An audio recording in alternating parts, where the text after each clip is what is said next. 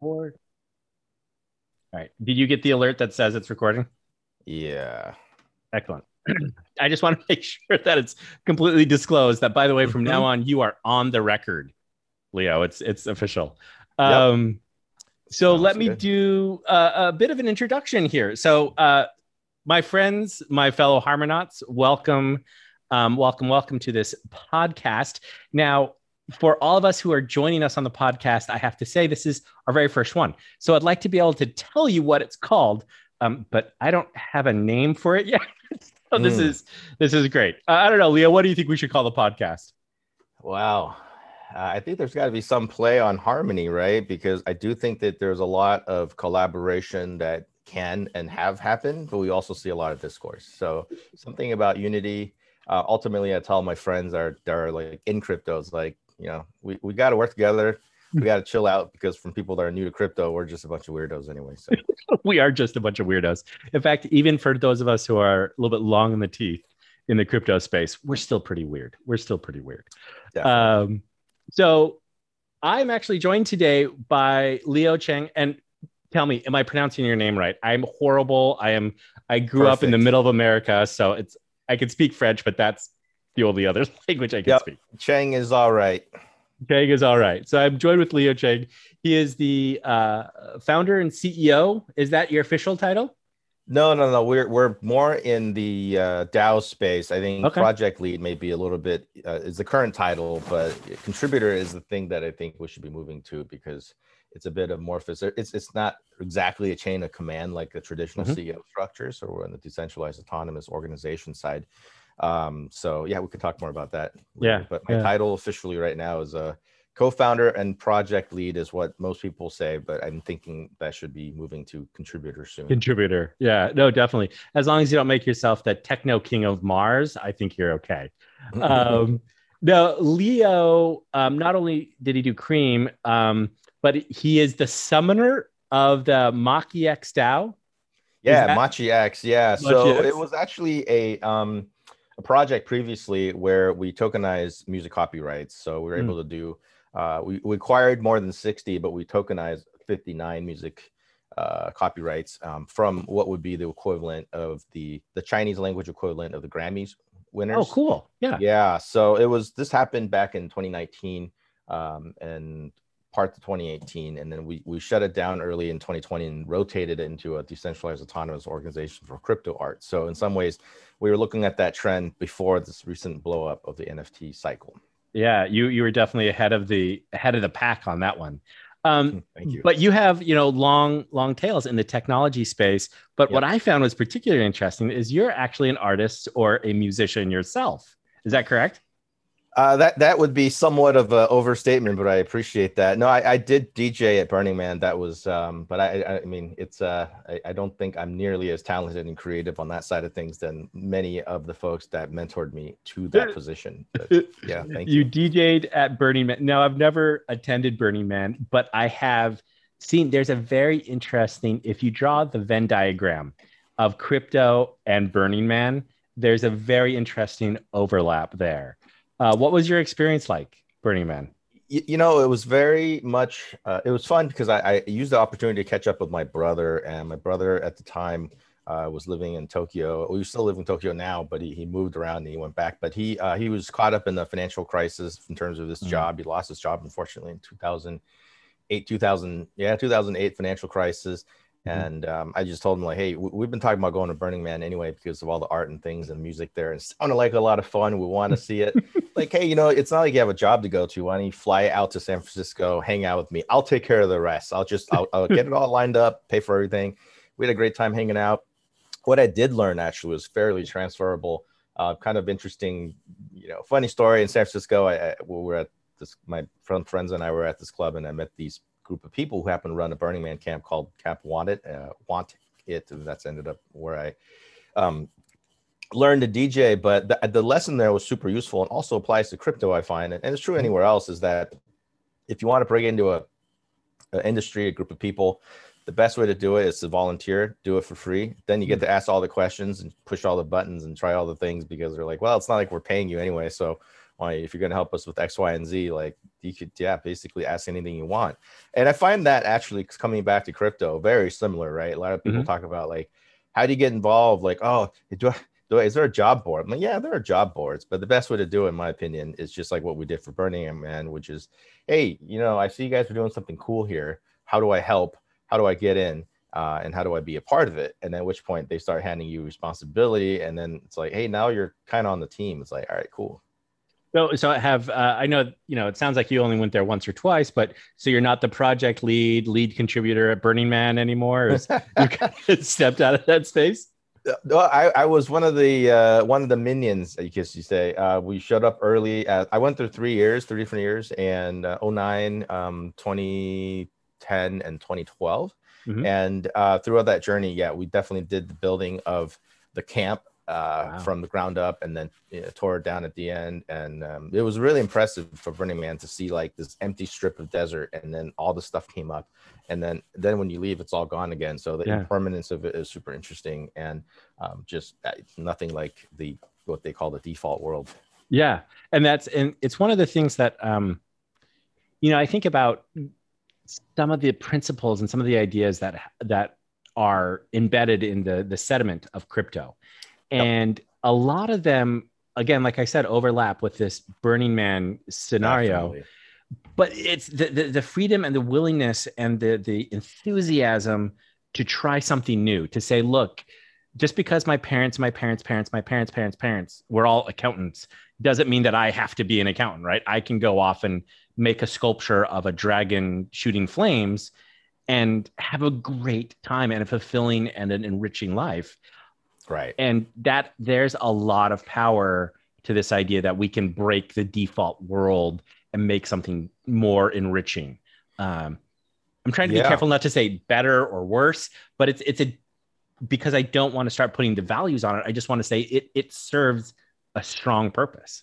I mean, I, I think actually it's okay to to to draw parallels with the values of Burning Man when you think about the 10 principles of Burning Man, and now this sounds like uh, we're getting into a cult situation here, but I think it's worth reading if you just Google uh, something on burningman.org. But it talks about uh, not all the values apply to crypto, I think. I mean, for example, um, radical inclusion is one that crypto tries to do. And in fact, it does so by simply that, you know, you, you can't discriminate against facts that when you don't know who they are or where they live or what language mm-hmm. they speak or what religion, all these things, right? So, so that radical inclusion piece is true radical self-reliance like you manage your own keys like it's very libertarian actually yeah. you think about it not not in like the no, no driver's license you know no national defense type of libertarian but but really just focusing on uh, self-reliance self-expression uh, a lot of communal effort so a lot of the mm-hmm. DAOs actually go really close to the burning man ethos yeah. uh, but, but generally largely speaking in crypto um, there's a lot of that now now where it does drift a little bit i think decommodification is one where obviously people in crypto there's a lot of commodification going on so just a um, little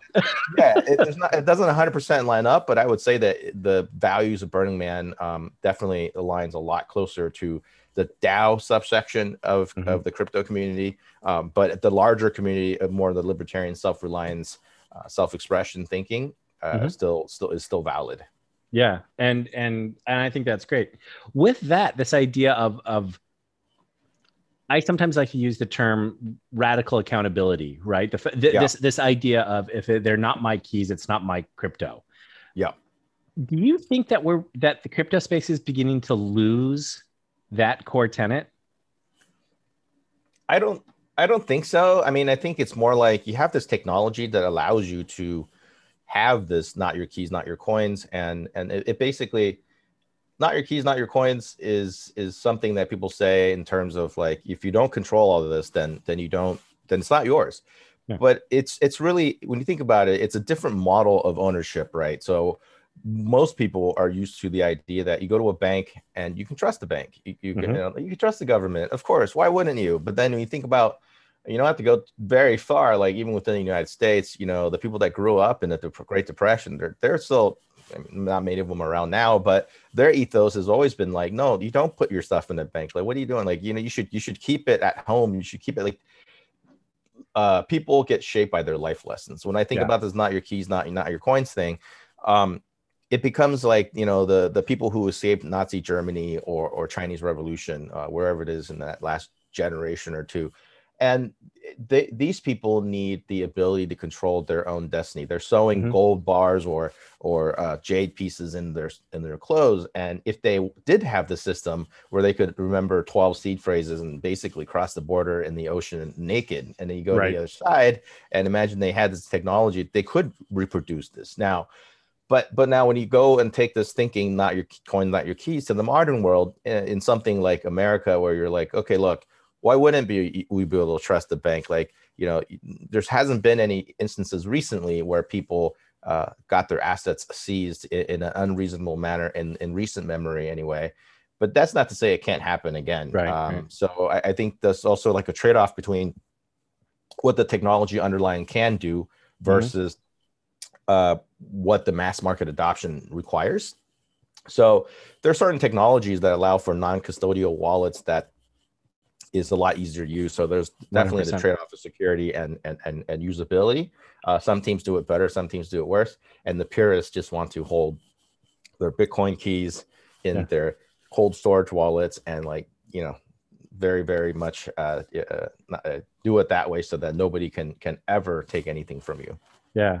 And I think you're right. And I think there's this very interesting dynamic that's happening right now where a couple of different things I think are beginning to converge. Number one, we are beginning to have assets and products that the general population could wildly benefit from. I mean, DeFi in general, there's right. this ability of, of capturing and controlling your own financial destiny that is so that the potential there is so strong. But the barriers to entry, the, the, the friction that you have to go through to get to that stage is going to prevent 95% of the population from getting in. Um, Harmony, you know, we are working on a, a, a, project. One of the things that we want to do is we want to bring on within the next year or so a million people into crypto, brand new people into crypto. But we're going to do it specifically along the lines of having an incredibly user friendly, but incredibly secure and safe wallet that does not necessarily have to have a seed phrase because we find that seed phrase both to be you, you lose your seed phrase, you lose your wallet, right? And, and, there can be some really horrible things that can happen there. Um, but also, people can't remember their passwords, or they pick a password that's you know password one two three, and it's horrible. So there are new technologies that have been coming up in the last five years or so that can create a very strong identity and, and, and authentication network that can replace the, the seed phrase. That being said, still early days with this project. If you're interested, uh, it's one of Stephen's, uh, uh, our, our CEO and founder. He's not quite a project lead yet. He wants to be soon, but um, he's uh, he. It's a it's a passion project for him. It's very very close to his heart. Um, but I wanted to kind of follow up on this a little bit because the other thing that's been happening is the centralized exchanges. You know, we're, we're in a world where we're moving from proof of work to proof of stake, and staking is a source of passive income. It, it, I look at staking in some ways as the the um, the initial thought in the mind that became DeFi, right? Like it was the first little piece, like, oh, wait a sec you can stake on Tezos and earn 5% a year. What, what's going on here? And then suddenly it started flourishing and growing and, and building. And you started being able to have these yield farming products and, and liquidity mining and all this stuff. Um, but at the same time, following along this line of mass market adoption, it's so much easier to log into Binance or Coinbase yep. or whomever, get in there and be able to buy all of those different coins, and they stay all there but then that's also where they get staked, right? And so this there is this tension between usability, mass adoption, and that decentralization that is a core component to securing the network. Yes. What do you what are your thoughts there? Like do you think it's blown out of proportion? I shouldn't worry about it, or this is a cautionary tale? No, I I think it's uh you're you're definitely right thinking about it that way. I think most people um you know crypto or otherwise people have this this this dream state of like all right i got to work real hard i got to get me some passive income and then i can go ahead and write off in the sunset with just the amount i need and i can be happy and me and my family could be happily ever after. You know, none of that has to be crypto specific, right? People are buying um, income with multi-unit family houses, uh, multi-family uh, units, so that they can go ahead and, and harvest that yield. So that then, uh, uh then obviously there are tax strategies and inflationary kind of hedges there, just the same as crypto. Uh, right. you know, they, that that that same goal, however, is what I'm alluding to, which is how do I make sure that in my lifetime, in my working uh, investment of my assets, I can eventually get to this place where I can harvest uh, income from whatever activity. And so in the crypto space, certainly we also want the same thing, whether it's staking uh, Harmony or Tezos or, or Ethereum 2 or whatever it is, that direction is similar. Now, as it comes to the centralized exchanges, yeah, I, I tell my friends to like, look, uh, I need, I know my mother, for example, needs something to reset her password, someone to email, etc. You give her some seed phrase, she might be like, what do I do with this? I have no idea. So that is necessary for onboarding the next million or next billion users. Right. But as it as it comes to DeFi, it's more of a purist. Um, I, I do think that there, it's more like you can go in a pure DeFi, manage your own keys, manage your own yield, etc. Directly interact with the with the smart contracts uh, via the front ends, of course, that these projects deliver. I don't mean that you go to Etherscan or you go to whatever the block explorer is and nerd out and hit these buttons and hit these values with all these extra zeros. They're like, what are you doing? I don't what am I? Yeah. like, no, no, no. You have this front end that the team built. You're putting in numbers that look like what you do. It doesn't look as quite as beautiful yet as something like a Schwab or Fidelity, but it's going to get there. Um, and then you know, but then you get more yield because you're cutting out a lot of the the, the middlemen, frankly, mm-hmm. and a lot of the benefit of DeFi because of the blockchain underlying, in fact, could be summarized as transparency mm-hmm. and automation. Yeah. Right. So when you think about how, um, for example, our lending protocol, you can go to our, our markets page anytime at app.cream.finance slash markets, and you can look in there to say, to see exactly how many, how much like how many coins we have, what the, how many assets are supplied, how many assets are borrowed, and then therefore utilization and the interest rates, etc. And these things are updated, you know, by the seconds or by the yeah. blocks of whichever blockchain we're on. But when you think about it that way, it is about transparency and and automation because um, what bank are you going to go to in traditional finance space where you can be like, hey, can I take a look at your balance sheet like right now? Like, no, no, like 15 just, seconds just, ago. Yeah, no, the go grab one. it and bring it back. Yeah, yeah. No, no grab it, bring it back. I, I want the new one. yeah. No, wait, no, not the one we just talked about when I asked the question, but the one I talked right now. You know, right like now, you right can't now. do that. Like you can't, you just can't go back and say, look, you know, how do I get that?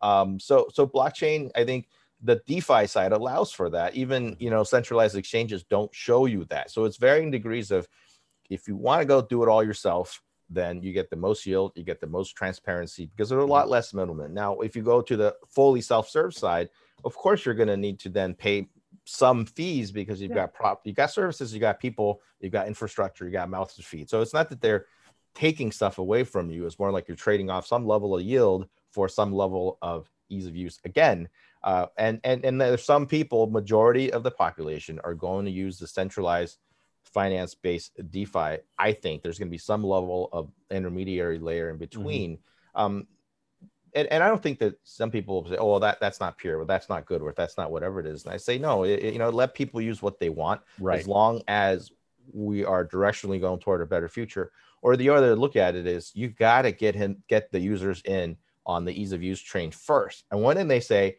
"Wow, uh, I got to lock my money up for for for a year just to get 0.3 0.5 percent. And look at that special thing. I'm a gold member super elite quadruple secret probation loan i can get or cd i can get one percent and a half. Like i'm a winner. Sure. And then you get to defi. Then you're looking at you know 5 10 percent and you can yeah. there's no committing commitment period. You can come in and go out as you like. Sure there's gas fees for transaction. Then you go wait a minute so I can go to CeFi from what I'm getting one and a half percent right now, and I lock up for a year or two, and then then I can go to, to DeFi uh, through CeFi where I can get maybe three percent. That's that's an improvement, and then mm-hmm. I can go directly to DeFi, and now I'm getting you know ten, and depending on the program risk you want to take, maybe twenty percent annualized right. return. But that that is a, a, gradual process. Yeah, yeah, and I think you're right. And um, let me ask you this because you brought this up. Um, Cream is super interesting. I, I think you guys are doing Thank some you. very interesting things. Um, but I have noticed a small change in your design aesthetic. Yes. between November and today. It was it felt like you had um that there is this this beauty about the wonder and the magic of DeFi. It was very playful. As a guy who grew grew up playing 8-bit video games, uh, like you know Battletoads and Dungeon, you know, and um, Double Dragon, it, Yep. it spoke to me.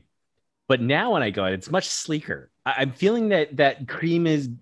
I hate to say growing up. Are you wearing a suit right now? Like, are you becoming like what, what what's what's the latest and greatest there with Cream? So we launched in August. We are building this thing uh, a little bit over a year ago today, and so we and then we officially went live in August. But initially at that time, it was so we, we picked the name Cream because we we- we are fans of hip hop, and so crypto rules everything around me. Cream. For those of you that haven't seen it, and maybe you can. You know, I've always wanted for a podcast for like an entry audio for people Uh-huh. to play this track. Did you did you see the track on my LinkedIn? I I added my LinkedIn on my Twitter as well. I, I haven't looked at that yet, but it's it, I am I'm I'm actually working on working with a, a friend of mine who does NFT music, and I think I may try to license like a small guitar riff from him for the podcast. But but tell me about so is this the Prince's Cream? If you know, uh, well, um, okay. First of all, the name part of it. So it, it could be cream, yeah, like Prince. uh, Yes, given the Midwest roots, Prince, yeah, definitely. um, I uh, yeah, nothing about Minnetonka, Lake Minnetonka. You don't get to you know jump in to purify yourself or DeFi yields or anything like that. But um, but I, I think it's uh, uh, I am a fan of, of of Prince as well. And there's also um, other songs, Cream. I, I think it's okay. I think part of this is it's whatever it means to you. Mhm. Uh, but we were able to get Method Man on a minute and a half video, and it says, "Yeah, crypto rules everything around me." Cream, Nice. Cream Financial. So you got to go catch that on our I'll Twitter take a look at- yeah. end. And That's yeah, very exciting. that was like the entry music. You know, I've always wanted Yeah. that, but never, Yeah. I never really asked anybody for it. So I think Yeah. maybe I'll just be the first to straight up ask you for it. But anyway, um, yeah, this is where editing is good. So no, no, this is perfect. Here's the thing that I like because I was gonna follow up on this question. yeah, What came first, the name or the phrase? Crypto rules everything around me, or hey, I want to call my company Cream. Let's back into the acronym. It, it was something that we were joking about around the time that we were talking about the idea. So honestly, I can't, I don't think I can factually remember which came first, but it is true because crypto rules everything around me. Uh, it- it's something that that I, I've just I've just been such a believer. Uh, it- you know, when I first saw the technology and all the potential, what it can do, and then it was like that's perfect. And so then we were jokingly like, hey, no, it'd be really cool if we got like Wu Tang to cover this and then we then it happened. So so Method Man did did his track, and we were Yeah. very proud of it. And to some people, it was some of the best crypto marketing that occurred in 2020. Um, I, I think so, but uh, yeah.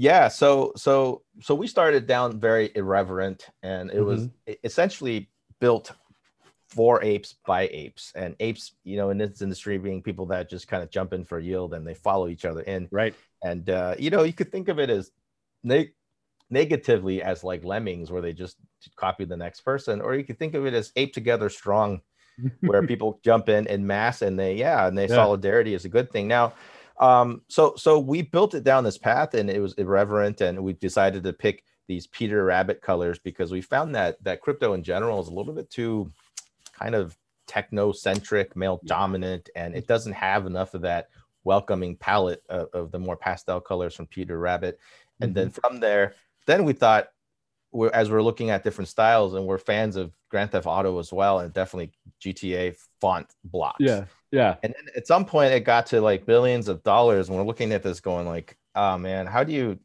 look at cartoony things and be like yeah th- this thing runs billions of dollars we, we we i mean given the valuation pullback it's no longer true now but Yeah. up to the recent valuation we had about $2 billion of assets under management so Yeah. under traditional metrics you're like i'm not giving money to these people who have this comic-y thing like come on so um, then we merged with the uh, Yearn Finance back in november and at that point they're they're not i mean they still have like waifus and comic characters but even then they're front end and they have annual reports and they they're a, a Yeah. lot more dressed up in that sense so we, they wear we- ties. just uh just uh clip-ons that are modified graphically not actual ties but they um I love they, they so they we wanted to be more consistent in all seriousness though i think in order for defi to grow up we do need to be a little bit more uh, finance like in our behavior, yeah. in, in our packaging, in our marketing. So, in addition to talking about how self control and, and self uh, self expression, self radical self inclusion, etc., and, and the benefits and empowerment and removing the middleman, we also need to be able to package it in such a way that people look at it and say, "Hey, look, I can take you seriously." So, exactly.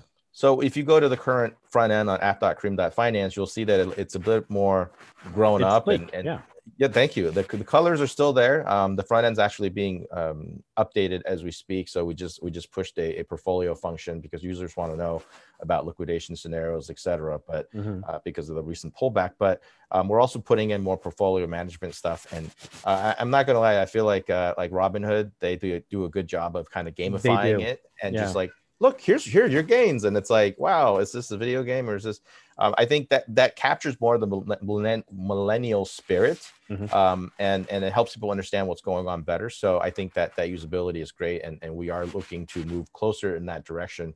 So it can be more appealing for the masses. But for those of you who are wanting to use the old front end uh, at the bottom of our website you can see cream classic under legacy and you can certainly click into it and, and, and get into that. So that's that part's not lost I love that. I love that. That is so terrific. Um, let me ask this much because you know one of the things that we've alluded to a couple of times. So you've only been launched for about a year, um, just under mm-hmm. a year. Um, you, you, partnered up with with uh, or Yearn. I'm never sure. Everyone Yearn, calls yep. it yeah. Everyone calls it something slightly different. Um, we move fast in the crypto yep. space. It is incredibly fast, and you know one of the the thought processes and one of the, the, the common themes that sticks in our brain, the memes, the, the, the legitimate mimics, the, the viral ideas in the Silicon Valley is that you move fast and break things. I mean, that was Facebook's motto up to like Definitely. 2014.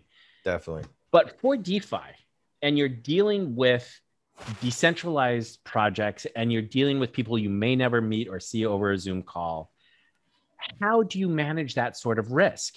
Ha- have you ever been rugged or have you ever been burnt by a situation where, hey, look, we're moving fast, we're moving fast, and just it ended up being some unscrupulous person, or the project wasn't as as powerful as you thought it would be? Yeah, I, I think um, that's also it's uh it's it's really the lines honestly are, are kind of blurred right so for a lot of people being rugged to that definition or, or that's also something people say having the rug getting pulled out pulled from out underneath under you. you. yeah um yeah I, I think it's challenging because in sometimes so there's this idea that code is law so mm-hmm. the benefit of it is that whatever the smart contract says it goes yeah. so there is no um there is no like all right well guess what? I guess I'm gonna hang on to this asset. I'll see you in court. Like, come sue me. Like, no. If the asset is held by the smart contract, the, the conditions are met, and the whole program money, programmable money concept uh, takes place, then transfers occur. Um, it's a good and bad thing, right? So uh, if if I it, it, there are certain because it is so new as an industry, mm-hmm. uh, exploits can happen, and that sometimes exploits while the users of the exploit or the rather the exploiter can in fact take money out of a system in an unintended way if it was in fact developed that way or designed that way and it had vulnerabilities. The question sometimes becomes you know at what point is it like absolute you took money from the system that's that's a that's a almost a it, it is a criminal thing. Right. Or is it just that hey look these are the rules of the games and i'm arbitraging based on the parameters are put in. And oftentimes there's a very large gray area now, clearly, if you put money into this this yielding pool thing, and then all the money disappeared, uh, and then the team disappeared, well, that, yeah, you probably got rugged. That that's yeah. true. but there are also other scenarios where it's like, yeah, well, there's this thing where the price oracle got messed up, and then this thing happened, and then you utilize these flash loans, and then the flux capacitor maximized the potential, and then boom, all the money was gone. We're sorry. Um, I think then people feel like there's a lot of gray area. I think most of this resides in the gray area.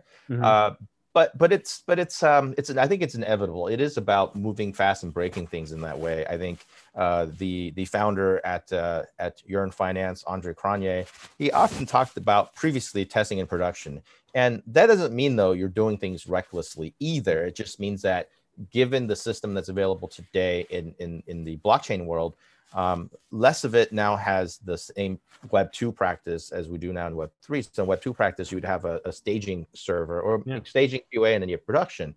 Um, in my Web two cloud compute type background, that that's just the thing people did. But now it's more like well, because the cost structure is different in terms of launching something, and that you can constantly upgrade, or you can have proxy upgrades, or you can migrate money. Uh, I think we're getting some of the actual technical details that may or may not need to be expressed here, but basically, because the ability to deploy things are now even so much faster and easier, you might as well deploy it in the in the actual production environment to see the impact. Um, right. rather than saying we're going to deploy this in the test net. I'm not to, not not to say that test environments do not exist in Web three, but you know some people play with the test net, but you're now seeing more more uh, projects move faster because of the lower mm-hmm. overhead in terms of time and and monetary costs.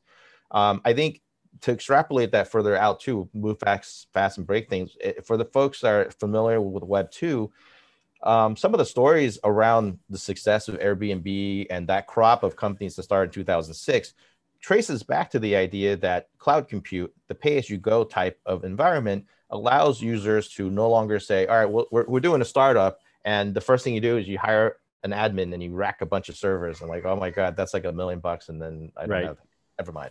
Right. Yeah. So instead you're saying it's pay as you go. We got this thing, we deploy the code, we, we buy, buy some amount of compute. Wow, that's amazing. So Web 2 fundamentally changed how previous Web 2 uh, companies and teams can launch quickly and move fast and break things. But yeah. I think under the same token, Web 3 is doing to Web 2 what Web 2 did to traditional internet businesses back that launched in 2000, let's say. Um, we, like was saying, we have a team of roughly 10 on the core team, and we're managing up to $2 billion of AUM. Like, yeah. who does that, right? So, but it's not just us. Yeah. Yeah. yeah. it's not just us, it's us and the other teams. Um, so I do think that the moving fast and breaking things and and getting rugged. It's all just part of the evolution. It, I don't like it because every time it happens, it, it, it loses credibility. But in some ways, it helps us evolve quicker. Yeah, yeah, definitely. And I like, and that's the thing that I'm actually really encourages me.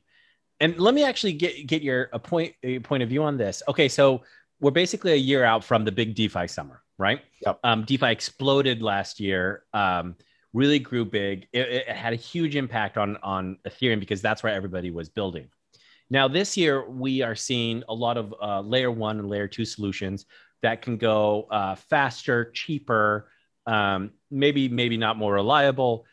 They're EVM compatible. Have you seen anything change in what is capable, what DeFi is capable of now that wasn't, they weren't able to do a year ago because the technology has advanced, because it has evolved? Um, I think the technology evolution is okay. So it's technology, but it's also business practices. Actually, hmm. it, it's more like we have this. I think of it as going back to the apes thing, right? You imagine a group of apes just charging down this hill. Like there's food down there. There's there are fruits. There's all these goodies we should get to, and the apes are running. I have no idea. Like we've never been to this part of town. We've never been to this piece of land. We didn't know that there are these things that allow you to drip money. You just put some resources, you get some coconuts from there, you get some bananas, and then the bananas turned into food and then other foods and whatever's. Um, and suddenly you got yourself a pina colada. Yeah, or that. Yeah, you found a beach and then all of a sudden you don't leave because everybody's getting drunk. Something like that happens. But it's like eh, you so so from the tech so I think the change, the shift and the learnings are happening so quick but in your business in harmony and any other layer one or uh, layer one evm compatible or not and then layer two technologies you're doing fundamentally a very hard thing with the mathematics and, and, and the, the, the, the underlying underpinning piece the infrastructure piece. So that doesn't shift super quick. So i wouldn't say that between last year and now a lot of that changed other than that you know uh, the the chains like like polygon and and uh, Matic and, and Binance Smart Chain allowed for uh, alleviating some of the pressure mm-hmm. on Ethereum mainnet. So when things got really popular, um, we, we, ran out of seats on a bus more or less. So things got a lot right. very a lot more expensive. So when when Binance Smart Chain and Polygon became available, uh, Binance Smart Chain in the September timeframe and Polygon became more popular shortly thereafter. Um, that allowed for more people to experiment cheaper. So it got to the point where Ethereum got super expensive And what the underlying layer allowed for is that piece where more people can come without having to say, yeah, look, unless you put them in with 10,000 or more, you're kind of wasting your time. And most people aren't going to like, oh yeah, I'm going to dip my toes in for that amount of money. It's like with $10,000. Yeah. Yeah. Can, can, I just come in with like a hundred and check it out? Can I hit some yeah. buttons, see how it works? Can I make maybe a thousand? All right. Can we do that? And, and that's where massive adoption is going to occur. So you do need that that cheaper, faster experience. Um, there's of course then some trade-off in technology, in this case safety, uh, potentially, but that's not to say faster, cheaper means always less safe. Um, but but one layer above that are the experimentations in the DApps. So whether they're they're in the lending space, they're, they're in the in the in the uh, leveraged uh, yield farming, or they're in the yield space, generally speaking. Um, you know, we saw we saw Yearn start back in the summer, well, February, I think, last year and so that was the beginning of the yearn the the yielding space and then the managing mm-hmm. the yields and automation so that people don't have to then first it's like you discover you do this a thing you get the b thing and then you got to go back to a and then you get more of b and you got to go back to a and you go back to more and then some people say why don't we automate that great let's automate that so this is the the apes are getting smarter the apes are right. adapting adapting so then you start saying well okay i see that that first group of people doing this thing the second group of apes might say, Well, I don't like what you're doing there. Let me experiment. So it is a bunch of apes running around trying to say, Why don't we try this? Why don't we try this? What have we learned from situation A, B, C? And then so a year later, what you're seeing now are are uh, there's there are some there are a lot of innovative things. There are also a lot of copycats going on. Yeah, definitely. But it, oftentimes that's really how you're learning. So there's some criticisms about like, well, yeah, but you just took this thing and you did this other thing and you applied the code, but you didn't change anything oh and then that's because you didn't understand underlying code that's why you got exploited. So they're like you can move fast you could take the code you can innovate. Um, so so there's definitely a lot of innovative things happening across the how defi is done in terms of uh, the business model in terms uh-huh. of the areas. And and as a result we're also seeing evolutions in community management in in tokenomics.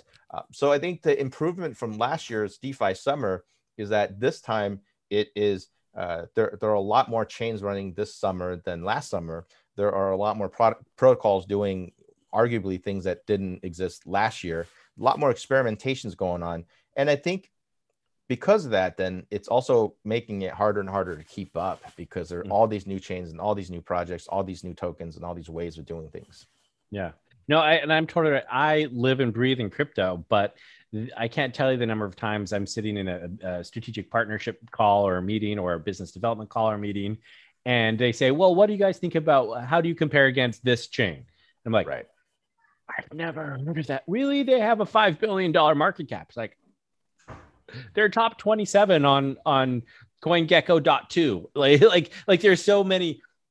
The, the thing that I I see is that everything moves so quickly. I have to spend a lot of time just reading Twitter. yes. just to stay up to speed. Yes. Yes. I, I, think that's a very important point. Actually, for anybody new coming in, mm. Twitter is the the crypto Bloomberg. There's no thing or service that you can pay for that goes faster than just being on Twitter. Yeah. Uh, I think for a lot of people, that's a very scary place. I think it's an adversarial environment because of, of keyboard warrior type thinking.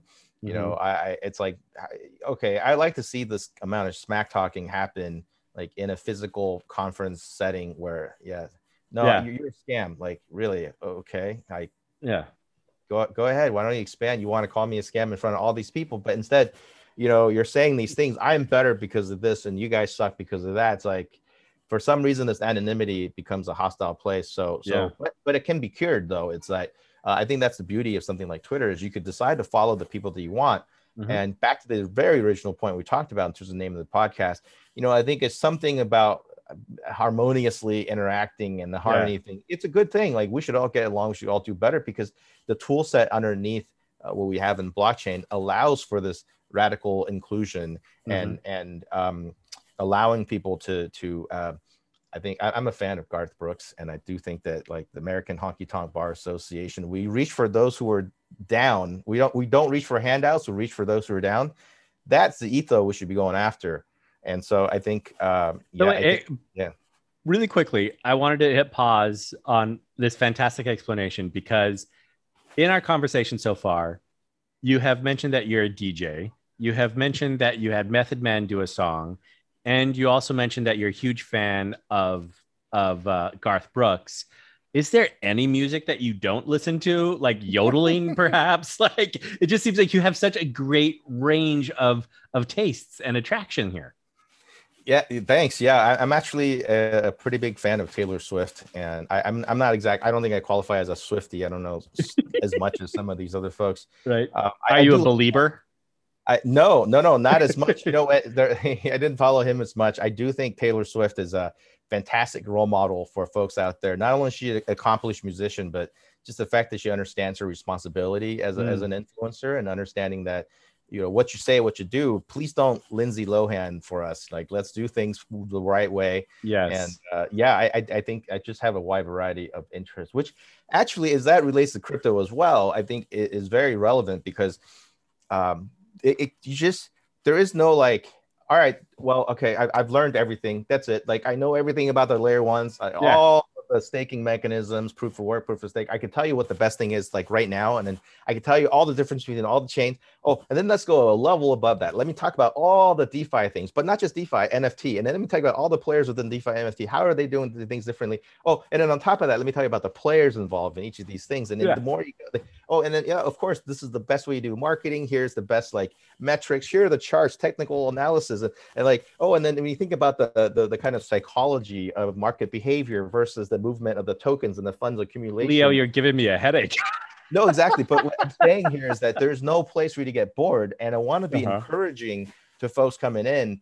Oh, I, I can't code smart contract. It's like, mm-hmm. no, no, no, no, no. We need everybody. In fact, we need we need less, we need non-technical people.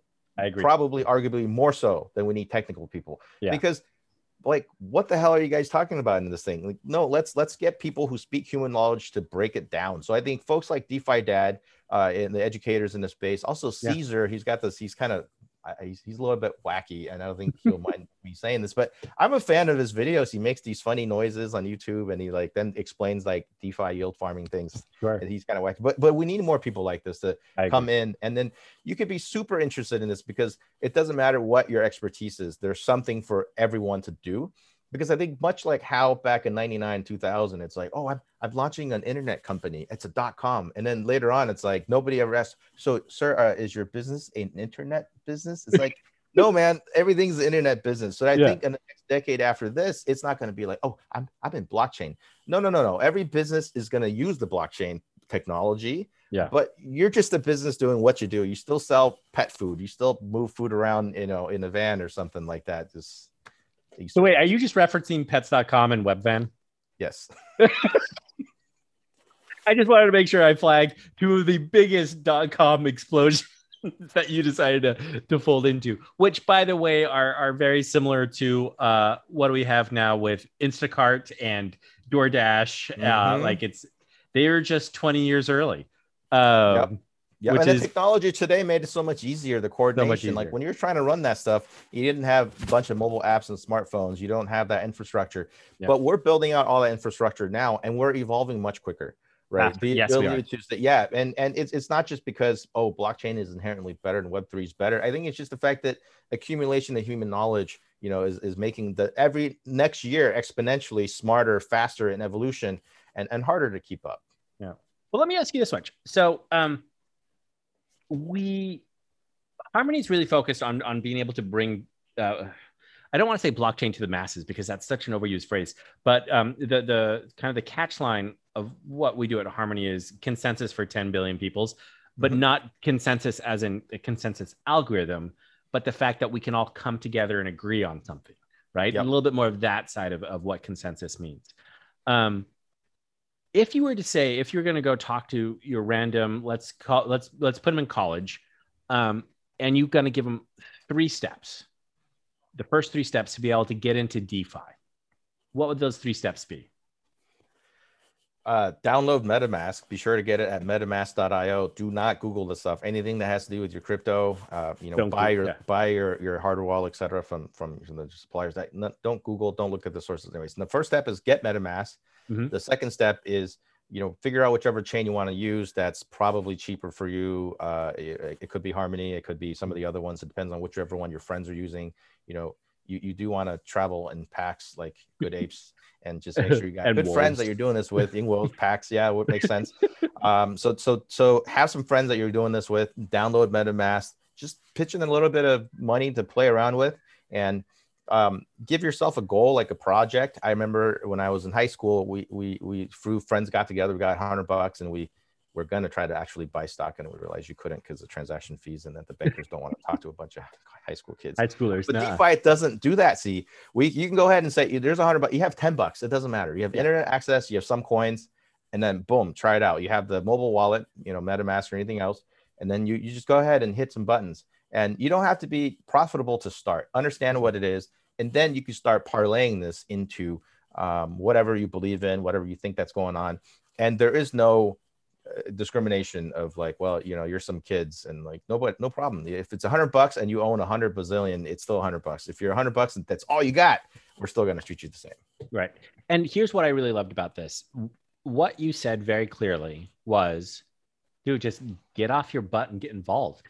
Yes. Um, and that is so much the ethos of crypto. Um, at least my experience. It's, you know, uh, something that I think we mentioned just a little bit earlier was this idea that look, the, the best way to learn is to get involved, right? yes. Like when you were a, a DJ or getting involved in Burning Man, it was the first thing that you did was just volunteer some time and do a little bit of work.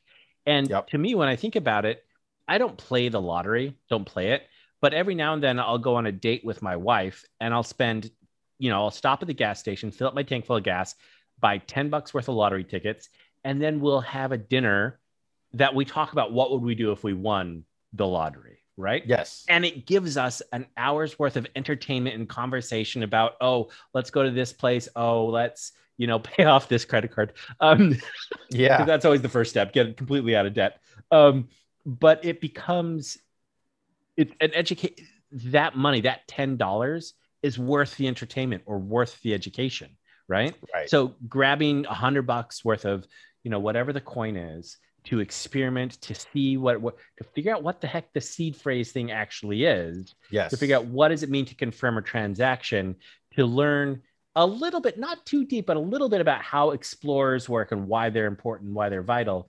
And then you can start playing around a little bit more with the various different um, uh, DeFi applications. I really like it. I, I like the fact that, you know, get involved. Yeah, I, I think if you extrapolate that more, when I first got into Burning Man, I didn't know how to DJ. In fact, I didn't know I was getting myself into a DJ camp at all. I was like, hey, we're setting up these large diesel generators and these large boom boxes. What are they for? And they're like, oh, just you wait. And then the trusses came out. We hung the lights, and uh, yeah, I was just like the DMX machines, and the boards came out, and we're like hitting the lights with the sounds. It was crazy. It was just like, oh wow. And then I'm like, hey, uh, I've actually never like knew how DJing works. Can I just stand behind you? No, dude, come on here. Just here, let me show you. All right, and here you hit this button and this happens. And then look, oh, check it out. Hey, what track do you like? It was like cool. They welcomed me in. And then the next year was like, all right, uh, can I learn from somebody? So I did. And then that year after that was like, uh, can I play? And they're like, yeah, sure. And then they go, 2010, they're like, yeah, sorry, Leo, you suck. Get off the stage. I'm like, so sorry. But I, I, I love it. kind of like take my laptop, take my my little board thing, and I take I, I leave. But then I, I train a little harder. I practice Mhm. a little harder in 2011 and 2012 came around. I was like, I'm ready. I'm Put me in, in. coach. Let's go. And I did it. So I do have a mix actually on SoundCloud, but um, just one, just one set uh, for when the man burned in 2012. That was cool. But the same, by the same token, you you get into these communities. I'm sure for Harmony, it's the same it is for Yeah.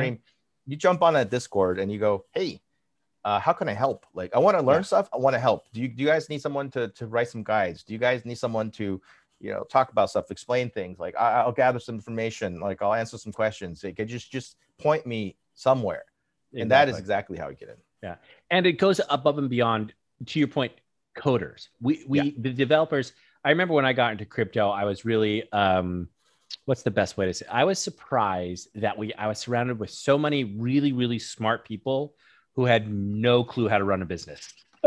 Yeah, they had no idea. Like it was just so amazing. They were absolute geniuses in four or five uh, areas of, of high levels of, of, of, of technical requirement but for the life of them they couldn't figure out a balance sheet um, Yep. or they couldn't Yep. figure out a go-to-market plan or marketing or what profits looked like they just built really cool you know toys um, and this is one of the things that I've always been arguing for since I started.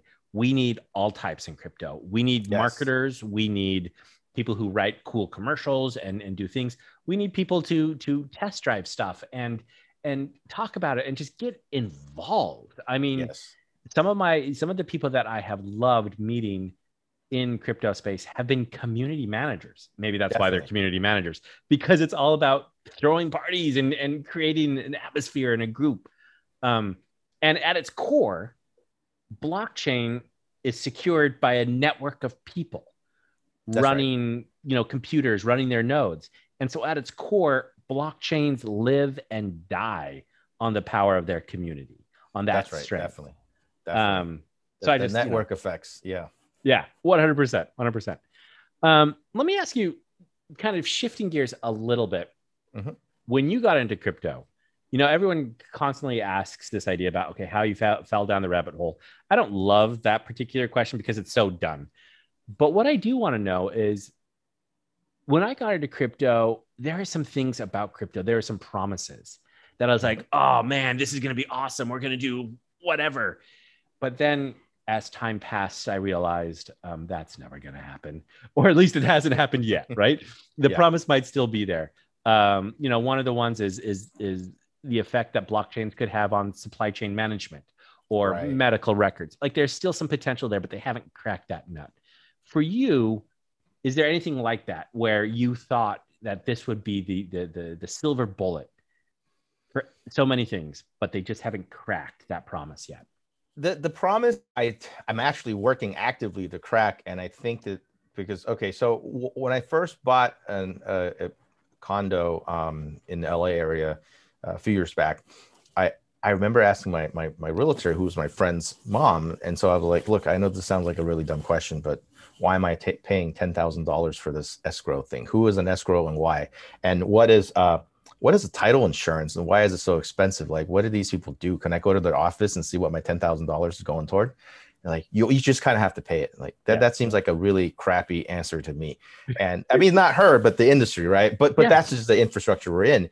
And then uh, fast forward to to last year, I started playing with the metaverse and Cryptovoxel. So I own a few parcels on Cryptovoxels just to play around. And I never gotten into the Minecraft thing. And it's a good place for me to showcase my NFT art, et cetera, that I've collected.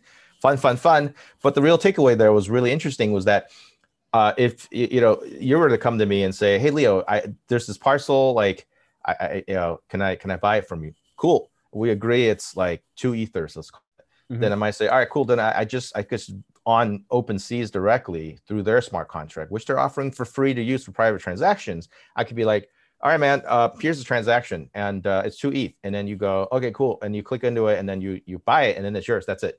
Yeah. But in that process, they did act act at escrow because as money was in, but in, instead of actually me sending them it to an escrow and then you send the money and then it gets dispersed, it was more like I said, look, if if you, or in this case, you could open up to anybody else, meet this requirement of two ETH into the smart contract, then the thing go, goes to you and then I Yeah. get the money. So that solves the escrow problem. The other side of it is is this title insurance.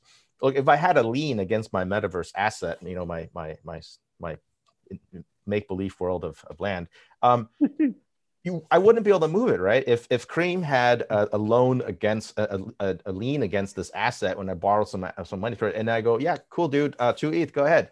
You, I can't move it because a smart contract wouldn't allow it to. Because if- if I were to hypothetically have taken a loan, I would have signed that this token either stays in my wallet and can't be moved until I satisfy the obligations, or I don't, and the thing automatically leaves my wallet like without me signing another transaction. So this whole code code as law thing can can definitely remove so much inefficiencies from our world. And that particular scenario I'm thinking about is real estate transfer. Now, Yeah.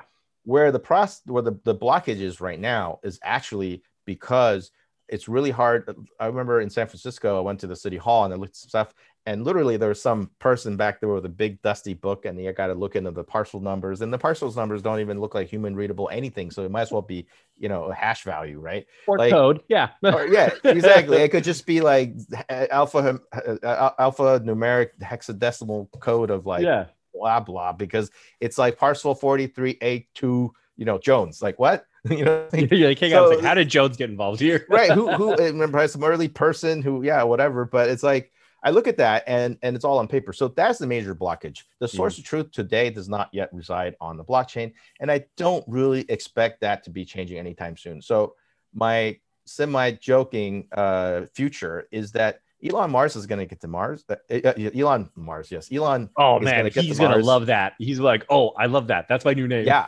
And then Elon Mars might as well be Elon Mars. That's what everybody mm-hmm. knows him for. Well, he knows him for a lot of bunch, bunch of other yeah. things. But he's like, Elon's going to get to Mars, and he's going to get these registries of land and property, and then it's going to be like Cryptovoxels or any other any metaverse.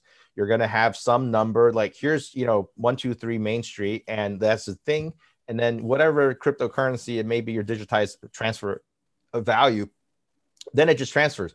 And i bet that it may actually happen on mars before it happens on earth simply because the municipalities just don't move that fast right right um, so I number one have to say I think that made me cry when you said it's going to happen on Mars before it happens on Earth because I my first job out of uh, business school was working in, in a mortgage brokerage, and oh. so I saw this all of the time. How this industry it, it has a point and a purpose. Escrow and title insurance has a point and a purpose, but at the end of the day, it's a, a parasitic ecology sucking the life out of real estate transactions.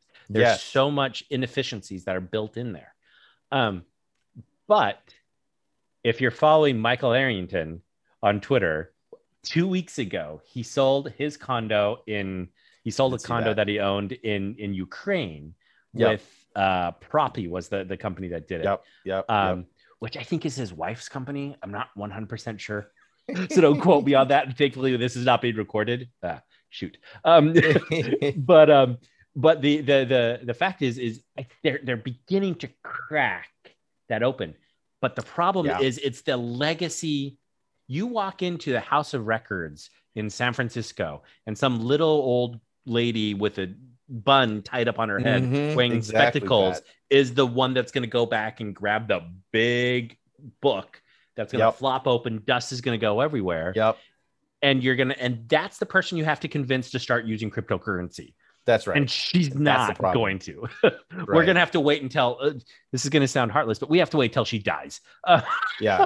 Yeah. Or, or, or, when Elon finally makes it to Mars, which, uh, as a fan of space exploration, I do think that's super exciting and that moon based Mars things happening. Yeah. Um, I don't think it'll, it'll be any, I mean, I would very much not be surprised if this starts working within the next 10 years. And I think wow. that I would be surprised if any municipality actually gets their act around putting blockchain as a source of truth uh, on any blockchain for the entirety of, of, of, real estate records. I mean, I think what, what would, would have to happen when we flip this around, useful advice for anybody who runs a municipality, you don't have to wholesale be like, all right, you know, Granny, you're out of a job. It's more like, okay, so we've been doing it this way. So now, how about in future updates, new records updates, you're going to go here. Yeah. And so sort of a fork in the road here where it's a slow, gradual migration and that's what they did with medical records.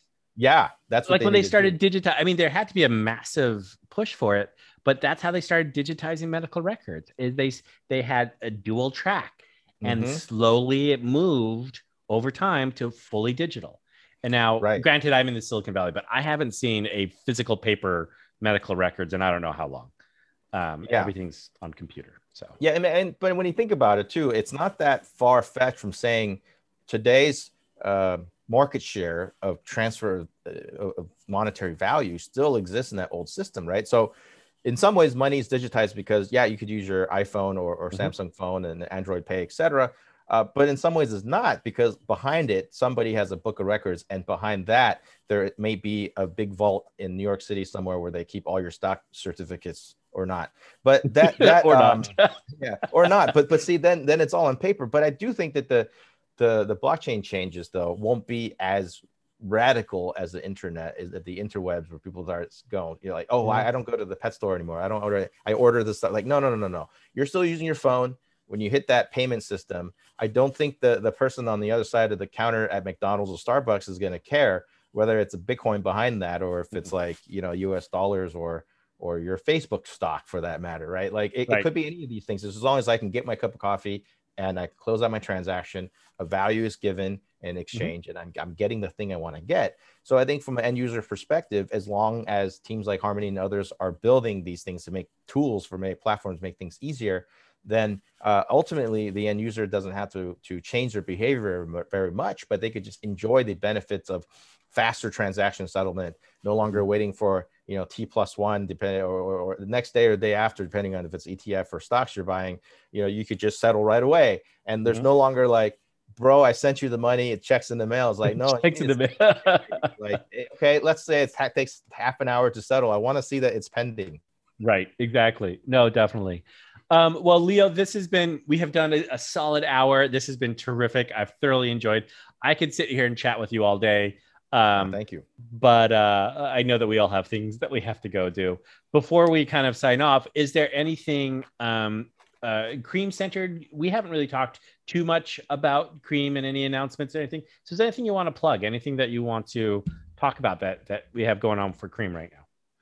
Um, so we're definitely scaling up really quickly, and we I think it's interesting that um, we have a lot longer roadmap than we have people to execute on, and I find that our dev team is getting mad at me, like, "Hey, man, help us prioritize here because all these opportunities, uh, you know, across the chains we're expanding quickly, across the the uh, core features we're expanding quickly. So if anybody is talented out there that wants to help us build." uh, certainly across all all aspects of, of the business, uh, we're happy to to take any kind of, uh, especially up from the community that want to do things. Like we're not actually like taking a bunch of resumes in that old way. We, we do you, you hmm. can send your resume. Uh, on the product side, we're super excited uh, about about uh, continuing to go down the protocol to protocol side with our Iron Bank feature. So we're certainly mm-hmm. building out a lot more uh, ways of interacting with other protocols and as well as other decentralized autonomous organizations to provide lending solutions across these these different um, users. So not just the end user who, who installs the MetaMask, who's using the thing, but also the protocols.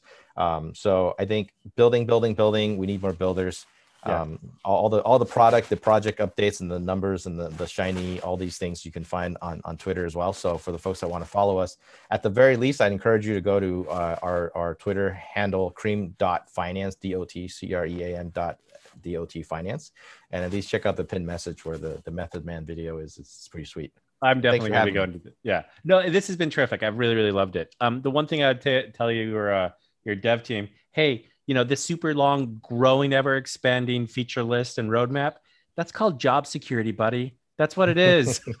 So stop true. complaining. True true right. true.